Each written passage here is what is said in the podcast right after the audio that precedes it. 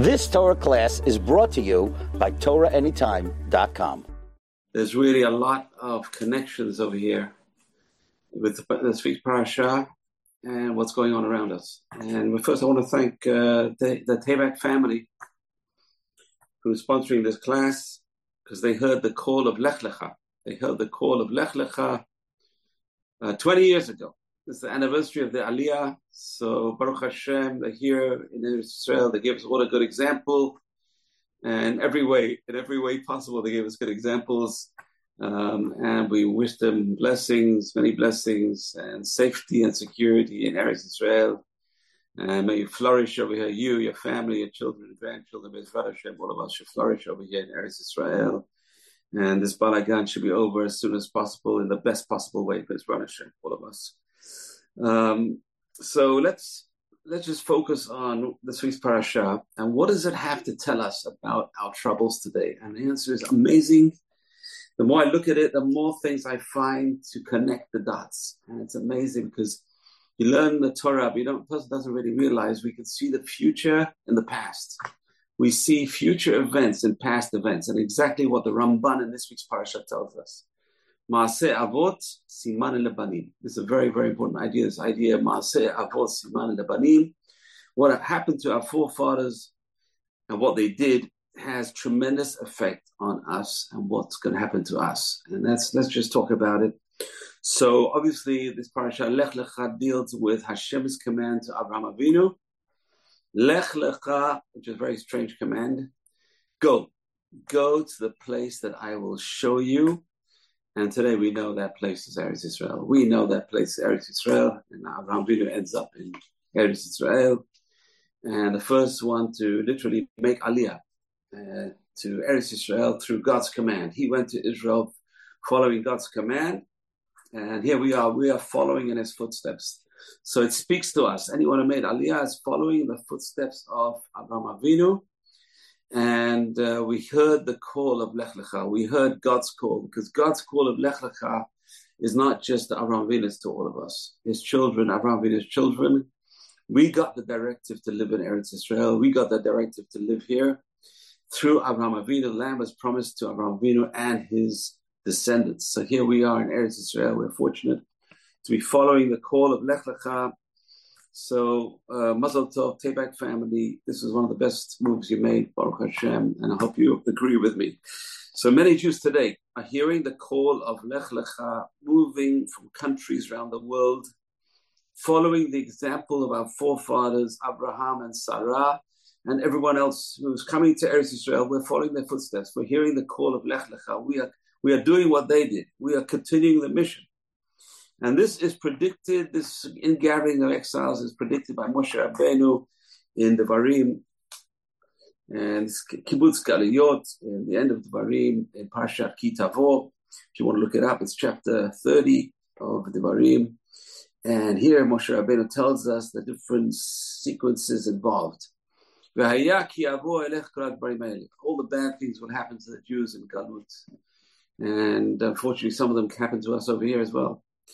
The blessing and the curse that I put before you, and then you will pay attention, you'll put it on your heart, and all the the goyim that sent you in all the four corners of the world, Hashem, you will repent to Hashem, you'll come back to Hashem, you'll listen to His voice, and uh, Hashem will bring you back. Hashem will bring you back your captivity, have mercy on you, and he will gather you from the nations where he scattered you in the four corners of the world. So we have the ingathering of exile that is based on Abraham Avinu coming to Eretz Israel. We have this history repeating itself today. So there's Hashem, we are following in the path of Abraham Avinu.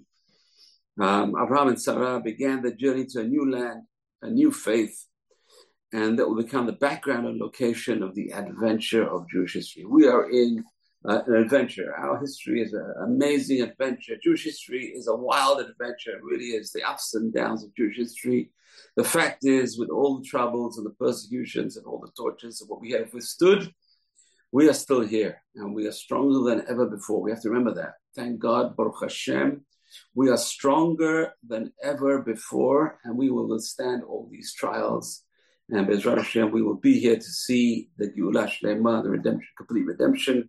But let's go back to Lech Lecha. Lech Lecha, go for you. It's a very strange language that Rashi straight away uh, uh, steps on and tries to explain this language. It doesn't say go, it just it says go for you. Lech Lecha. Go for you or go into you and find out who you are. Go for yourself. Rashi says, go for yourself if you stay here in Haran, that's where Abraham Avinu was, Haran, with Terach and his uncles and his uh, cousins and his his nieces and all the family. And Hashem says, Lech lecha, go. Why? Why go? I just want to read you this. Rashi, Rashi tells us, for your benefit. Abraham Avinu, you need to go. You need to leave here for your benefit. Now, if you ask someone why are you going to leave, it's not a person might say, you know, I'm going to leave up, I'm going to sacrifice my job, my career, my family, my money, my fam, my house, my this, and I'm going to go into a strange land. And Hashem promises him, it's for your benefit, Abraham. Sometimes moves we don't know they go for our good. Hashem says, Abraham, it's for your good you're going to go. Tovatcha, it's for your goodness. Sham es gadol. Over there, I will make you a great nation. Abraham and Sarah barren. Hashem says you go to Israel, and that sacrifice, a movie, is going to change your mazal, which we're going to talk about. In mazal Israel, there's no such thing as luck in terms of astrology. The astrology does not affect us. We are the children of Abraham Avinu. We're going to see this a bit later in the parasha. But here Rashi tells us, in Israel you will become a mighty nation, and over here you won't have children. Over here in Haran you're not going to have children. And furthermore, he says, your name is going to be spread around the whole world. Today, there's, I don't think there's anyone who hasn't heard of Abraham. This this amazing uh, human being, amazing human being, the forerunner of. Uh, there was a front cover of uh, National Geographic a few years ago. Abraham, Abraham, father of nations, a multitude of nations, amazing. And his name was known through the world. This is a promise that God gave him. If you go to Israel, this is what's going to happen. Two major promises. You're going to be a family. You're going to have a family, a large family and everyone's going to hear about you. You are going to be an amazing uh, forerunner of mighty religions, and that was Abraham Avinu. we are part of that story of Abraham Avinu. We're continuing the saga of Abraham Avinu, and this is predicted by Moshe in the Torah. All the Jews will come back to Eretz Israel. And moving to Israel, we have to understand, required a tremendous sacrifice for Abraham and Sarah. Leaving parents, grandparents, uncles, aunts, all their family, all the reputation they had built up over the years, all the wealth that they had acquired, all the houses that they had, and living in a moving to a strange land. And this is the, this is the sacrifice they made. And Abraham has to sacrifice, substitute, sub, submerge, submerge his ego.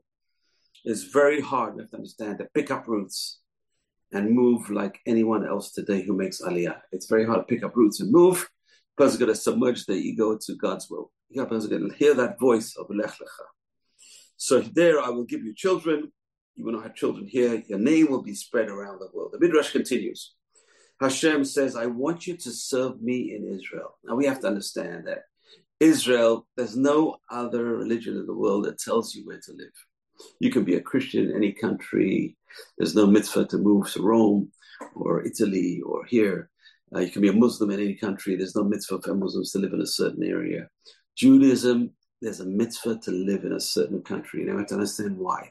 And the answer is there are two kinds of monopolies. You've got to understand some economics. There's two kinds of monopolies.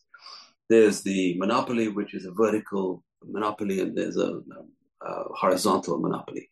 What is a vertical monopoly and what is a horizontal monopoly? Horizontal monopoly says a person, say, owns a chain of shoe stores. That's all he does. He owns the chain of shoe stores.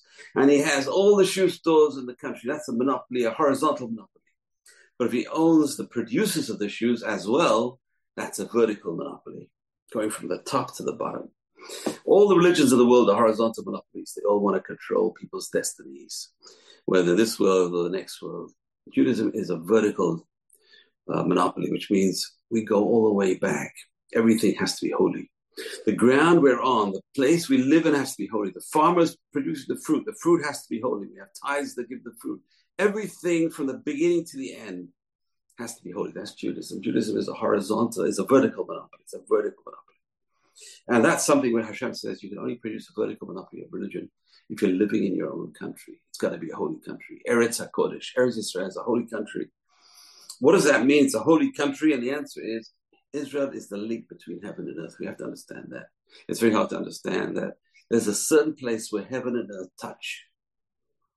There's a certain place where heaven and earth meet.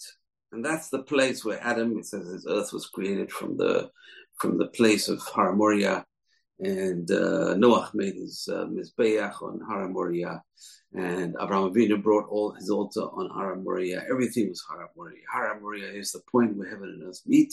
In the Holy of Holies, there was a place where the stone was, and whatever that is today, we're not exactly sure. We can guess very well, but uh, that's the holiest place, the holiest place. That's where heaven and earth meet. It's like a wormhole. Today we know about wormholes. It's like a wormhole between heaven and earth. So that's why Hashem says, go and live in Israel. It's got to be. It's a holy land. You're going to go to Israel. And Israel was promised by God to Bnei Israel.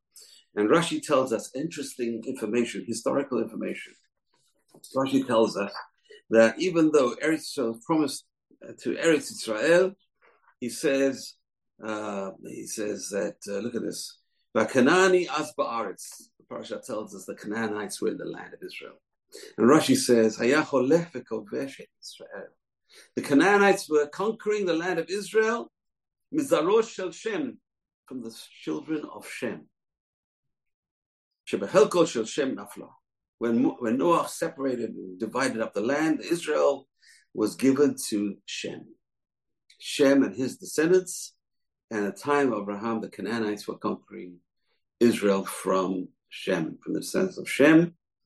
And so it's amazing to know this history that this is history that repeated itself over the ages. Yeah, Israel was conquered by the Canaanites. Joshua gets the call to conquer Israel from the Canaanites. And then again, Israel is conquered by the Babylonians, conquered by the Romans, by the Persians. And eventually we get it back. Eventually we have to get the land back. That's our mission to get the land back. And Hashem promises Abraham, we're going to see that your children are going to get this land. But unfortunately, you're not going to get it in a very easy fashion. We're going to get it through blood, sweat, and tears. This land is a land that you have to acquire, like Abraham Avinu did. He walked all the way around the land, and he didn't even get it. He had to wait for four generations till the Jews came back from Egypt to get the land. So interesting. This land is like you got to fight for it. You go, you got to work for it. It's not something that happens and you get the land and live in the land in peace and quiet. It was taken away from us by the Canaanites. Joshua to come and conquer it. It was taken away from us by the Babylonians and then uh, by the Romans and, and then by the Ottomans, and we had to come back. So Bezrat Hashem, we're on the process of getting it back. Obviously, there are there are pitfalls on the way. There are uh, problems on the way, there are obstacles on the way, we have to take it. So this is our land. So that's another connection to what's events today. So number one connection is the Aliyah today. Baruch Hashem, we're seeing people make Aliyah. 200,000 Israelis came back. This says a lot about the Israelis. 200,000 Israelis came back after the declaration of war. 200,000 people came back. A lot of them came back to volunteer back in the army. Amazing. Can you imagine 350,000 reserves called up? This is wild. And we're going to see this in the parasha. We're going to see everything that happened these days in the parasha. So Abraham Avinu moves to Israel. Unfortunately, what happens is straight away another obstacle famine in the land. There's a famine in the land of Israel. And Abraham Avinu makes Yeridah. How many Israelis make Yeridah? They leave Israel because of the economic situation. They can't manage, it's not the same. I had a beautiful job before. I can't manage now. I got to go back. So Yerida, here's Yerida in the parasha. Yerida is part of the saga of Abraham Avinu taking the land of Israel. It's part of the saga. Here is the Yerida. And here I want to quote you a bit of the Ramban. The Ramban is amazing because he gives us a little ideas of what's connections between the, the present of Abraham Avinu and the future of, of Israel. Vahi Ra'ab Ba'aretz. There was a famine in the land. Abraham Yarad Mitzrayim. The Ramban tells us Abraham went to Mitzrayim because of the Ra'ab, because of the famine, to dwell there, to just to keep himself alive time the famine. And in, in, in Egypt, they took away his wife. They kidnapped his wife, another captive. Here we are, one captive in the parasha. Hashem punished the Egyptians at that time with terrible punishments. And the, since the Pharaoh sent away Abraham and Sarah and gave him tons of presents. So that should be, that's the way. And Ramban says, Ramaz elav ki banav yedu This is the hint to Abraham. What's Hashem is foretelling the future through this event, that the future generation is also going to go into Egypt, just to dwell there as uh, as uh, Yosef and Yaakov tell Paro, you want to come and just dwell here while there's a famine in the land of Israel. So this history was repeated and it's repeated over and over again. You know, there's famine in the land, which means the economic economic situation not good. Jews leave, they go temporarily, and before you know it, they put roots in America, Africa, and Asia, and all over the world. But the trick is to remember to come back. Come back. This is our land. And 200,000 Israelis, I'm proud of them. 200,000 Israelis came back in the middle of a war. I have to understand that, give credit. That is the spirit that will keep us going in the future. Bravery and courage and fortitude. That's the spirit that we need. Uh, but this is a foretelling, Ramban tells us. This episode with, with Abraham and Sarah taken to Egypt, the Jews kidnapped, is, this, is what's going to happen in the future, he says. They didn't want to let them go. Everything that happened to Abraham happened to the children. What happens to the forefathers happens to the children. Amar HaKadosh Baruch Hu Abraham, say God says to Abraham, go and pave the path for your children. Okay, so everything Ramban says, everything that happened to Abraham happened to his children, and not just to the, the generation of Egypt, also to us as well, our generation as well. The economic difficulties, people leave, but you don't have to remember to come back. And Abraham, you know, Ramban does not mince words. He doesn't he doesn't care about anyone. He just says what he feels about Abraham Avinu. Oh, I can't repeat what he says about Abraham Avinu. And uh, he, he, he, Abraham Avinu not, did not do the right thing. By leaving Eretz Israel, he should have trusted in God and stayed in, in Israel. And he shouldn't have told his wife to say, you know, my, my sister.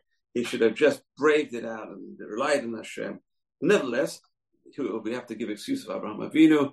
The uh, the great uh, great commentator, the Or HaChaim HaKadosh says, you can't rely on miracles. We're not allowed to rely on miracles. Abraham Avinu took this, this tenant of not relying on miracles a step further, and he prepared the way to survive a famine in, in a natural way. We're not allowed to rely on miracles. So that was the reason for Abraham Avinu. Okay, so we had number one is the movement to Israel. Number two is Israel was taken away from us by the Canaanites. Number three, the Yeridah. Number four, coming back. Abraham comes back wealthy. He comes back with tremendous wealth. Pharaoh gave him lots of gifts, and that's the foretelling of the future where the, the Jews in Egypt take out the bizarre, all the booty from Eretz Mitzrayim. They empty out Mitzrayim, as the Haggadah tells us. And what happens is that they come back. But what happens when Jews are wealthy and you got brothers together who are both wealthy? Lot and Abraham are both very wealthy and Lot, unfortunately, Lot, the great Lot, who sacrificed so much to come to Canaan with Abraham Avinu, his, his uncle, and it's also his brother-in-law because Abraham married his niece Sarah. When Haran, her father, was killed by Nimrod, and okay, that's background information. Abraham marries Sarah, who was Sarai, and eventually he takes Lot with him to Canaan. Lot agrees to come to Canaan despite the sacrifice. Um, and uh, Lot now is wealthy, Abraham is wealthy, they come back wealthy, and now all of a sudden, fights. Fights in the family, brothers don't get along. Oh boy, we've seen that recently in Israel. Unfortunately, we've seen that every Motzei Shabbat. Uh, big, massive demonstrations, brothers against brothers. Can't we agree on something? Can't we get along? And just like today before the war, and different value systems clashing. Lot was into money. Lot was into money. He loved the green grass for his sheep, his multitude of sheep. And there's two visions for Israel today the vision of Lot and the vision of Abraham. It's very, very similar. It's tremendously similar. This vision of Lot. Where does Lot go to live? He goes to live in the most immoral, unethical place he could find, Sodom. Why did he go to live in Sodom? Values did not affect Lot. Lot did not care for values. Lot cared about money, lots of money. That was his name. Lots, lots of money. Lot for lots of money. He was into money, green grass for sheep. Where does he go? The Torah tells us he found a place of Israel that was like Egypt. It's amazing because this is an irony. Like he just came back from Egypt, and when he went to Egypt, obviously he sees there's there's water, the river Nile. There's tremendous the uh, all the green, the the grass grows all around the year. Doesn't have to need the rain. Where does Lot go? By Yisal Lot enough. The Torah tells us. By Yare Kolakikar Hayarden, he saw the valley around the river Jordan, the Jordan Valley. They were talking about right down by the Dead Sea. At that time it was not Dead Sea. Kikula Mashke, there was a lot of water before Hashem destroyed Sodom and Amorah. And it was like Gagan Hashem. It was like a garden of God. It was like Gan Eden over there. Ke'eretz Mitzrayim. It was like the land of Egypt. Lot wanted the land of Egypt. Lot wanted to live in Egypt and Israel. How many Jews in Israel want to live like Americans in Israel? We want to live with all the luxuries of America. We want to live in the value system, the materialism of America, the freedom of America. We don't like this freedom of Israel, of religion. The freedom from religion, not freedom for religion. Lot was into money, green grass, two visions for Israel today, Lot and Abraham. The two visions, so I tied into the parasha. What's going to happen? Lot, wealthy and secular. Abraham, religious and wealthy. Okay, I choose religious and wealthy. Okay, I don't know about you, but let's, let's choose religious and wealthy like Abraham Avinu. Lot chose the part of Israel that was closest to being like Egypt. Brothers agree to disagree. What happens is they separate. Lot goes to an immoral, unethical place where power and money rule, Sodom, an evil place, the Torah tells us, LaHashem, the people of Sodom were evil and immoral and sinners to Hashem. Murder, like Gaza, was on their minds. They didn't care about human life. Human life was not sacred. They had other priorities, money and having fun. So what happens is they separate. Brothers separate. You go your way, I'll go my way. And what follows this is something terrible. But between between the lines now, here Lot goes his way, Abraham goes his way, Abraham stays in, in Canaan. Obviously, he's in Canaan. Lot goes to Canaan, but only to the place Sodom. He goes to Sodom. In the meantime, Hashem promises Abraham. Abraham, the Rashi says over there, Abraham did not have a vision of God as long as Lot was with him. Only when Lot left him, God appears to Abraham. In other words, this, this the idea that Lot was on a, a low spiritual level had an impact on Abraham. It was putting him down. All the time Lot was with him, God did not appear to Abraham. But it says Hashem said, I'll give you the land and children to inherit it. And Abraham builds his bayah to God. He builds an altar to God. And then this is the result of brotherly fighting. This is the result. War. Number seven on our list is war. We find a world war. A world war. Well, I'm talking about world war that time. No, it wasn't such a big thing. There were four kings against five kings. And the four kings were the powers of the time and they invaded the five kings. And apparently, what happened was that these five kings were paying taxes. The Torah tells us they paid taxes for 12 years to the four kings who had conquered them. And then for 13 years, they threw off their yoke and didn't pay any taxes. It was all about taxation. The four kings against the five kings. And one of the four kings was a guy called Amraphel. Amraphel, Rashi says, is two words. Amar, Amar Pol. Amar Pol he said fall. This was Nimrod who threw Abraham Avinu into the fiery furnace. He just said, throw him in. Amar Pol, throw him in. So he was one of the four kings against five kings, and the four kings are beating the five kings again, and they conquer Sodom. That's one of the places they conquered, and they take Lot and everything he had hostage. Here we have hostages in the parasha. It's amazing how many connections there are in this week's parasha to what's happening today. Here's Abraham. They don't get along, Abraham and Lot. And with all that, when Abraham Avinu hears this news, he doesn't hesitate in a single second. He doesn't hesitate a second. A second. This is like today. It's like all the reserves go to the war. There's no hesitation. I'm religious. They're not religious. I'm secular. I'm not. They're religious. There's no hesitation. Why? As the Torah tells us over here. Just want to read that line. Uh, the, the guy comes back. He tells Abraham that Lot was taken captive. Vayishma Abraham ki nishba achiv. And Abraham heard that his brother was taken captive. He doesn't think one second, oh, he's not so religious. Why should I save him? He went to Sodom. Heck with him. I don't care anymore. He heard his brother. It's my brother. We're all brothers. All of us are brothers. Doesn't matter who we are, what we are, we are all brothers. Every Bnei Israel, we are the children of Israel. We're called the children of Israel. Remember, we're all brothers. All of us are brothers. And that's what we find in Israel today. We are all brothers. Baruch Hashem. Unfortunately, we needed this war to make us all brothers again remember that we're brothers. But that's what Abraham Avinu, his priority in life was we are brothers. And straight away, without batting an eyelid, he gets all the people in his household. And the Torah tells us there were 318 people he took with him. And he traveled all night and he overtakes the four kings with all the booty and he gets them back. Bezrat Hashem would have the same outcome in this week's parasha that Abraham Avinu had. Lot, he brings back, Lot, he captures everything, he recaptures Lot, he brings it back, all his family, all his belongings. He doesn't lose, lose a thing. So here we are. Abraham Avinu is a very interesting person because you you think Abraham Avinu be a pacifist, he's a giver, he's a kind person. Yes, he is a very kind person. But when it comes to red lines, he knows where red lines are. He knows when to fight and he knows when to be peaceful. He knows when your brother is at stake. You don't mince words. You don't fool around. You go and get him out of there. You go and get it. Unfortunately, unfortunately, this has repeated again in today's day and age. Abraham is a man of action. He's fearless. He's a warrior. All his pacifism and his gentleness and his kindness, chesed, providing food and shelter for travelers. He's also a man of action. He has this dual character that we're going to see that every Jew has to have this dual character.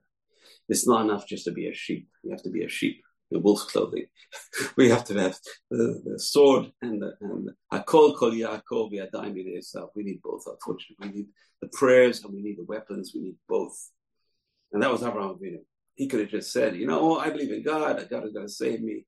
As the Or HaChaim HaKadosh says, don't rely on miracles. Yes, we need miracles, and I do believe in miracles. And miracles will happen, Bezrat Hashem.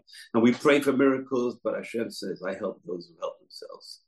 Al So we see there's many places in the Torah. One of the places, very strange places. Shmuel Hanavi gets the order from God, go and anoint the Mashiach. Go and anoint the next king. David HaMelech, go anoint the king. And Shmuel says, Hashem, you know, if I know the king, and Shaul, who's the king now, King Saul, hears about it, I'm finished. He's going to kill me. You know, here he is, the great prophet Shmuel, worried he's going to be killed if he follows God's law. And God says, okay, I'll give you an alibi. Go and take a sheep and pretend you're bringing offerings with Yishai and his sons.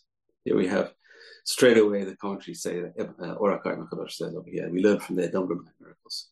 Shmuel Hanavi did not want to rely on miracles. None of us rely on miracles. Yes, we're going to go and get our relatives over back. We're going to get our hostages back. Bezrat Hashem, oh, we never had to do this. I wish we had never had to do this. We don't like to do this. We like to make war. Abraham Avinu, man of action, fearless warrior, all his pacifism and gentleness and chesed gave us this example. Sometimes there's a red line. You have to go. You got to go and fight and get your brothers back.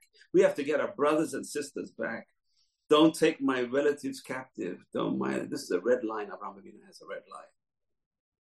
He takes 318 men. Rashi says it was just one man, which is wild. He says it's the the word Eliezer. Eliezer was the son, was the servant of Abraham Avinu, and Eliezer is gematria 318. Anyway, 318 men. So I said this also represents a little bit of what's going on today. 350,000 reserves were called up.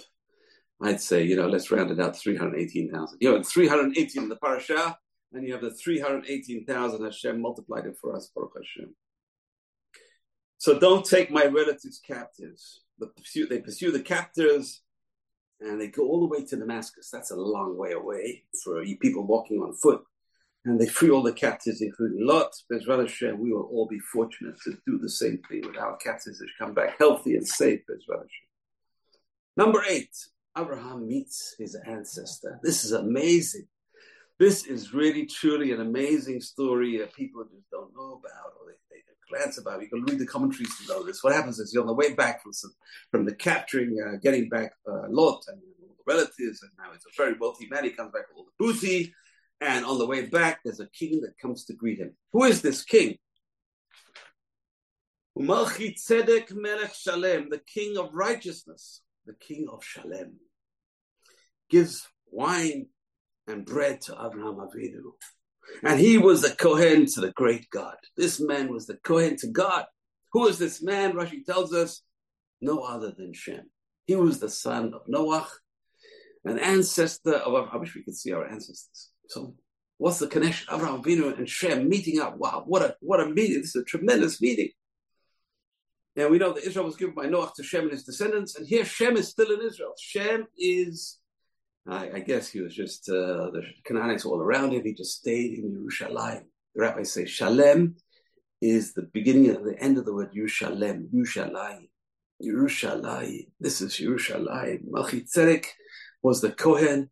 He was the priest of the high God. He was the priest of our God. He was he was the believer in God because he was the son of Noah. He was the most religious son of Noah, Shem. We're the descendants of Shem, and Abraham Avinu meets Shem. And what does he do to Shem? What does he give Shem? He gives Shem tithes. The first tithes in history. This is the first tithes in history, in the Torah. Abraham Avinu gives him Maser. He gives him a 10% of whatever he got back. From the war, he gives 10% to the Kohen of God. This is Shem, the great Shem. And we should all be, he was true to the vision and ideals of his forefathers, Abraham Avinu many generations between Shem and Abraham. Shem must have lived a ripe old age. Look it up, for 500 odd years. I wish we could do the same thing, and hopefully we'll see our own children and grandchildren follow in our paths, just like Abraham followed in the path of Shem, Bezrat Shem. So Abraham meets his ancestor Shem, and he gives him Shem gives him bread and wine, and he blesses Abraham. And Abraham gave him a tendo maser mikol. He gave him a 10% of whatever he got in the war. So Abraham is giving tzedakah. This is something we have to remember. When the war is over, Bezrat Hashem, in good, in good ways, we should all give tzedakah and give thanks. That's how we give thanks to God. We help the poor and the needy. Bezrat Hashem, we'll all be able to give tzedakah. Thanking Hashem, Bezrat Hashem. We should all be soon thanking Hashem, thinking Hallel. When just like Entebbe ended on a good note, Bezrat Hashem, this will also end on a good note. Entebbe was a miracle, but we have to there's Rosh doing a miracle as well now as well.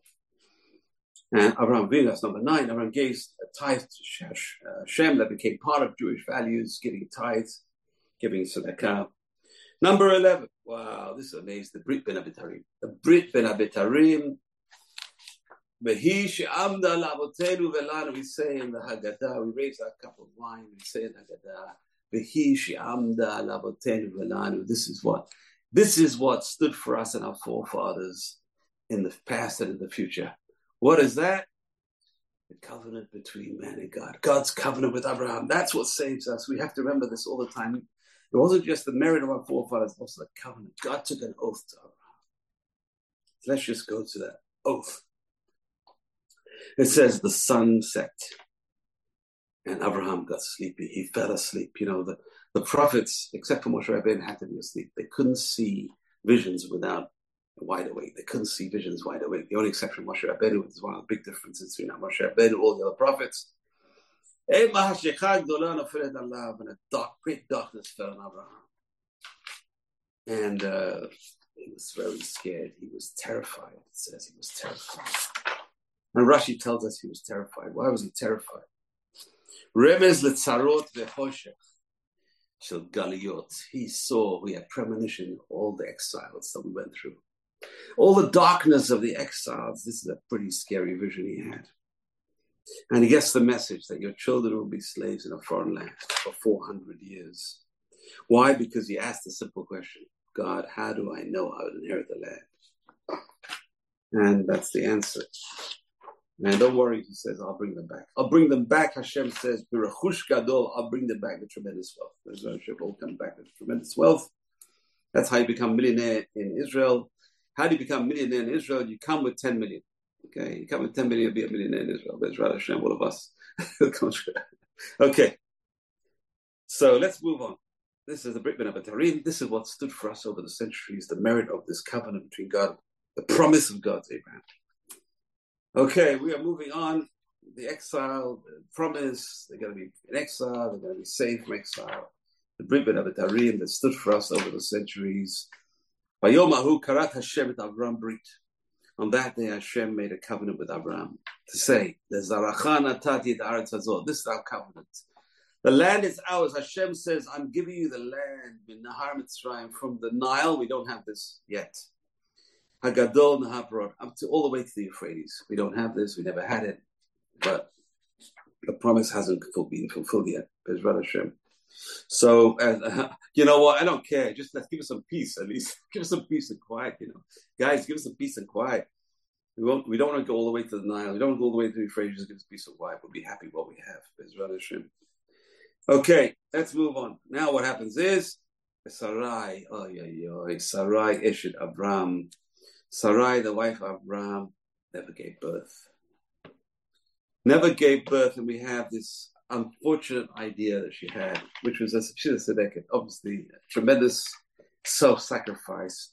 Let me give my maid to Abraham. Maybe I'll have a child through the maid. You know, this is uh, very quite common in those days, and today it's also quite common that people they hire someone to have the baby, and uh, so this is not something. You know, it's amazing. We read about it in the past, know, how old-fashioned this is, but you know, it's happening today. Uh, today, people are hiring people in third world countries to have babies for them. Okay, so it's not so far fetched. And uh, so Sarah, unfortunately, Sarah should have just stayed and waited and waited and waited. But again, you got to follow this idea that Or HaChaim, uh, Atis Mohanes, don't rely on miracles. But she had, I mean, Abraham was promised many times going to have children. And we're going to see that later on, unfortunately, should have said it before, Hashem says, after Ishmael was born, we're going to talk about that. He says, You're going to have children from Sarah. But he never had that promise before. Abraham should have said, I have faith in God and I know it's going to come from you. This child's going to come from you. I don't need to marry Hagar. But unfortunately, and this is really, again, ties into exactly what's happening today because this is the birth of Ishmael. This is the cause of all our problems. You know, our own relatives are our biggest problems. I don't know if you know that. Uh, sometimes, well, I'm not talking about close relatives, I'm talking about these distant cousins that we have, Ishmael and Esau. Boy, the biggest problems we've had is from our relatives, these these relatives, descendants of our own families, Abraham, Isaac. They had these families, uh, Abraham and Ishmael, which we're going to talk about. So what happens is she gives Hagar to her husband, and straight away Hagar gets pregnant. And Hagar starts making a mockery of Sarah. Everyone thinks, Rashi tells us, everyone thinks, everyone thinks you're a big, righteous woman, but I see I'm more righteous than, than you. Why? I get pregnant straight away, and you have these problems with my child she starts making a mockery. The Torah says, "Vatikal neha." Her her, maid, her master, her mistress was light in her eyes. She made mockery of Sarai. Sarai blames Abraham. Abraham says, "Take your maid and do whatever you want with." Her. So, uh, so Sarah said something very wrong, and this is something we should never do. She says, "Yishpot Hashem beni ubenecha." May God judge between you and me hurrah. We should never do this because we don't know which way God's going to judge. Who knows who's more righteous? And Abram here was was clearly very righteous. He never did anything. He never encouraged Hagar to mock Sarai. He never did anything. This is this is Sarai. Unfortunately, she she was mocked by this Hagar, and she blamed Abraham. Unfortunately, and Abraham says, "Yeah, take her and do whatever you want." And obviously, she afflicted her. Now, this is a little bit of uh, background. This this is uh, Ramban, classic Ramban. Ramban does not spare anyone from any criticism at all. He says, you know, she shouldn't have afflicted Hagar as much as she did. And it says, because of that, we have borne affliction through the ages. For the affliction that Sarah caused Hagar, who was the convert, we have to remember, she was a convert. Hagar was a princess of Egypt who Pharaoh gave to Sarah. And Ramban says she shouldn't have afflicted her that much. So even when you know people are in our control, we have to be very careful not to over afflict someone. You know, the punishment's got to bear the crime and not over afflict. Again, this is lessons for us as well. We have to take this at heart as well. And she afflicted her, and Hagar runs away. and an angel of God. Now we understand this is this is amazing because you can see the, the family of Abraham was not normal. They had revelations. Even the maid of Abraham and Sarah had revelations. She ran to the desert and she, the Malach of Hashem appears to Hagar. Al Ain in this uh, stream in the desert, there's an oasis, and he p- keeps on prodding Hagar to go back. Vayomar Hagar Shifchat Sarah, Hagar, the maid of Sarah. Remember who you are. Don't run away from your destiny. Your destiny is to be the maid of Sarai. Don't make mockery of her. You are, after all, her maid. She gave you a, a present. She let you marry Abraham. Where are you coming from and where are you going? In other words, think about your past and think about your future. You know, this is something which we have to do. Whenever we make a major decision, we have to think, think about our past history and think about our forefathers, where we come from, and where we're going. What is our plan for the future? Where are we heading for in our lives? Because what where we head, we have to understand where we head. That's where our children head. That's where our grandchildren head. So we are the role models for the future generation. So she, he asked Hagar this pointed question: Where are you coming from? Remember, you're coming from. You're a maid of. You're the daughter of Pharaoh, who was sent out of Egypt by Pharaoh because he said, "You should be the maid of Sarai, who has Ruach Hakodesh, who has Hashem helping her." Rather, you live in Abraham's house with a righteous person than live in my house. That was Pharaoh's decision. And therefore, she has to understand she came on this path. She was a she was a righteous Gentile. She became a convert to Judaism, and she marries. She gets the biggest prize, spiritual prize possible. She marries the most righteous person of the generation, apart from Shem, Abraham Avinu, and she's running away. Where are you going to? Where are you going to end up, Hagar? Now, what's interesting is that Rashi says by Keturah, that is Hagar. Later on, Hagar uh, comes back. There's a big debate between the commentaries. Rashi says Hagar came back. Hagar came back later on after the second time she was thrown out. This is the first time she was thrown out. This is after she had a miscarriage and she never had a child and she was depressed and she ran away from, from Sarah. And the Malach keeps coming back. He says, came back four times to let her go back. The Malach appears to Hagar to tell her, You are part of this story, Hagar. Unfortunately, Hagar is part of the story. Ishmael had to be born, unfortunately for us, unfortunately for us, but eventually Bezrat Hashem will all be good, Bezrat Hashem. It will all come together, we'll all come together, we're brothers again, we'll be brothers again, all brothers will come together. That the Mashiach, Eliyahu Navi will come and bring back all the children and bring back the children to their fathers, and hopefully this will include the Ishmaelites as well. Ishmael will also come back to his father, Bezrat Hashem. We know that in the Torah tells us Ishmael came back. He, he did teshuvah before he died. And that's why it says he let Yitzhak go and bury Abraham before him. They both went to bury Abraham, but it says Yitzhak and Ishmael went to bury Abraham. Ishmael recognized Yitzhak's rights. That's what the Torah says. That's, and that's a prediction for the future. Bezrat Hashem, Ishmael will come and live with us in peace and recognize our rights. I mean, after all, look how much land we have and look how much land they have. It's really a pity that they don't take in more refugees. And, and why are they still refugees? It's a disgrace to the Arab community that these people are still refugees with all the land they have.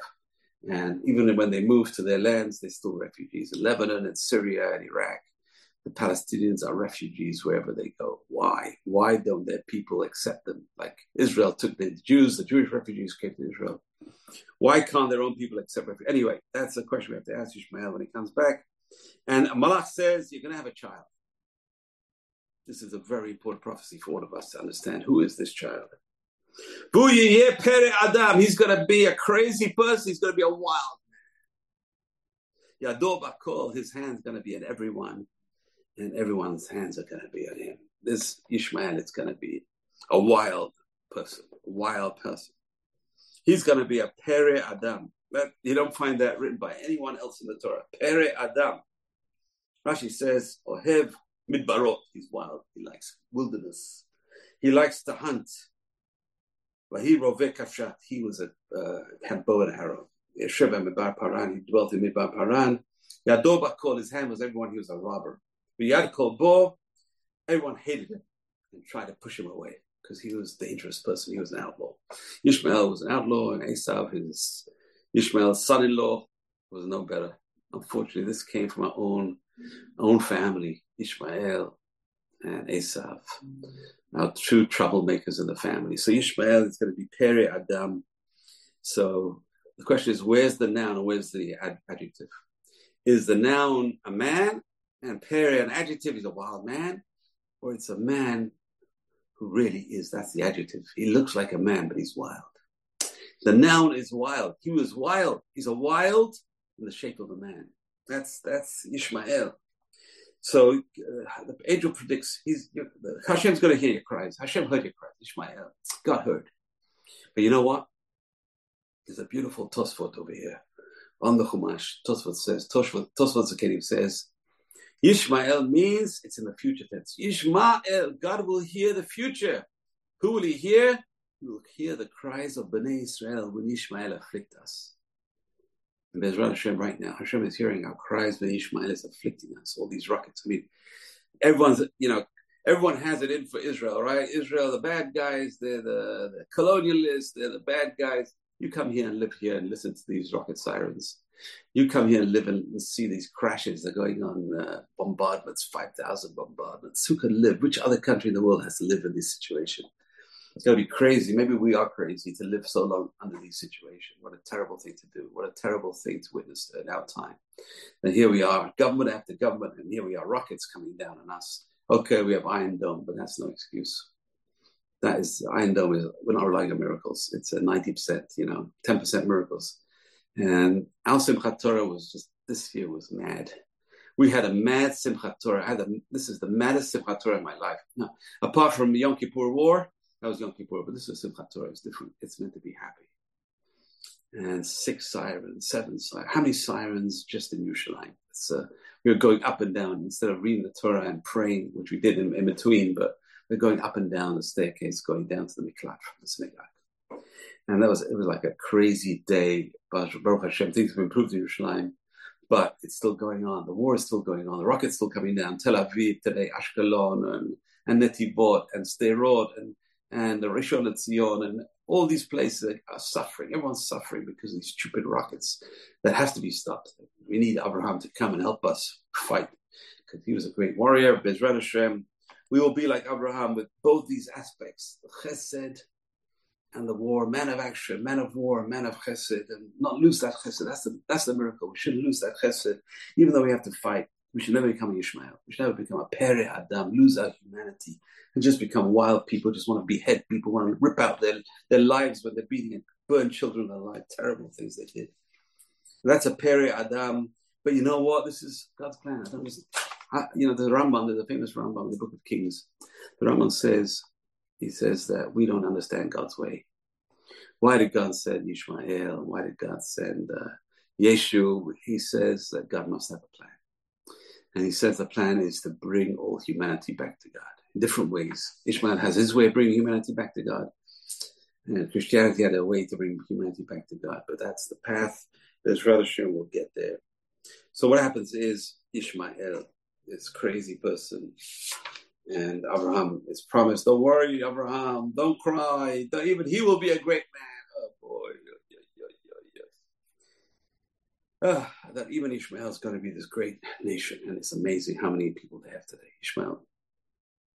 And Hashem again promises Abraham, I'm going to give you children, and I'm going to give you this land. Bezrat Hashem, it's coming true. It's, it's something you have to work for, something that doesn't come automatically. It's a tremendous sacrifice. And then Abraham is commanded to do Brit Milah. And then Abraham is promised this promise. And, and Hashem promises Abraham with children. And Abraham says, How could it be? He falls on his face and he laughs by Yitzchak. And that's why Yitzchak is called Yitzchak. He laughed and she laughed. They both laughed with this good news we should all laugh with good news, Bezrat Hashem, like this ending of the parasha, Bezrat Hashem Yitzhak, the harbinger of, of laughter these old old people, the old man, the old woman. How can a man 100 years old have a baby? How can Sarah, 90 years old, have a baby?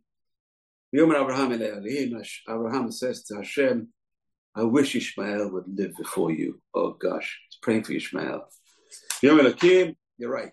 About Sarai, but Sarah will also have a son and you will call his name Yitzhak, like you laughed, like she's going to laugh. the Brit Olam. Here we are. And I'm going to fulfill my covenant with him, a covenant forever. This is the covenant that's keeping us going.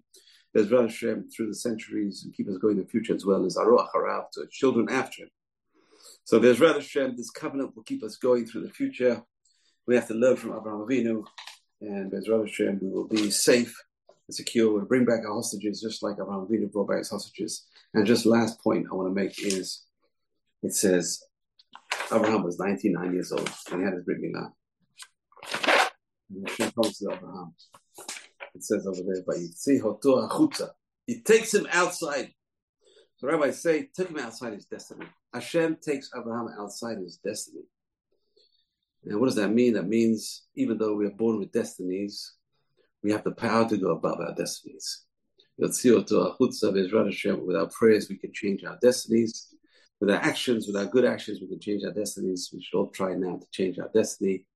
If there's meant to be a bad events, they should be changed, with our prayers to good events. We'll see Geula, we'll see the redemption. You've just experienced another Torah class brought to you by TorahAnytime.com.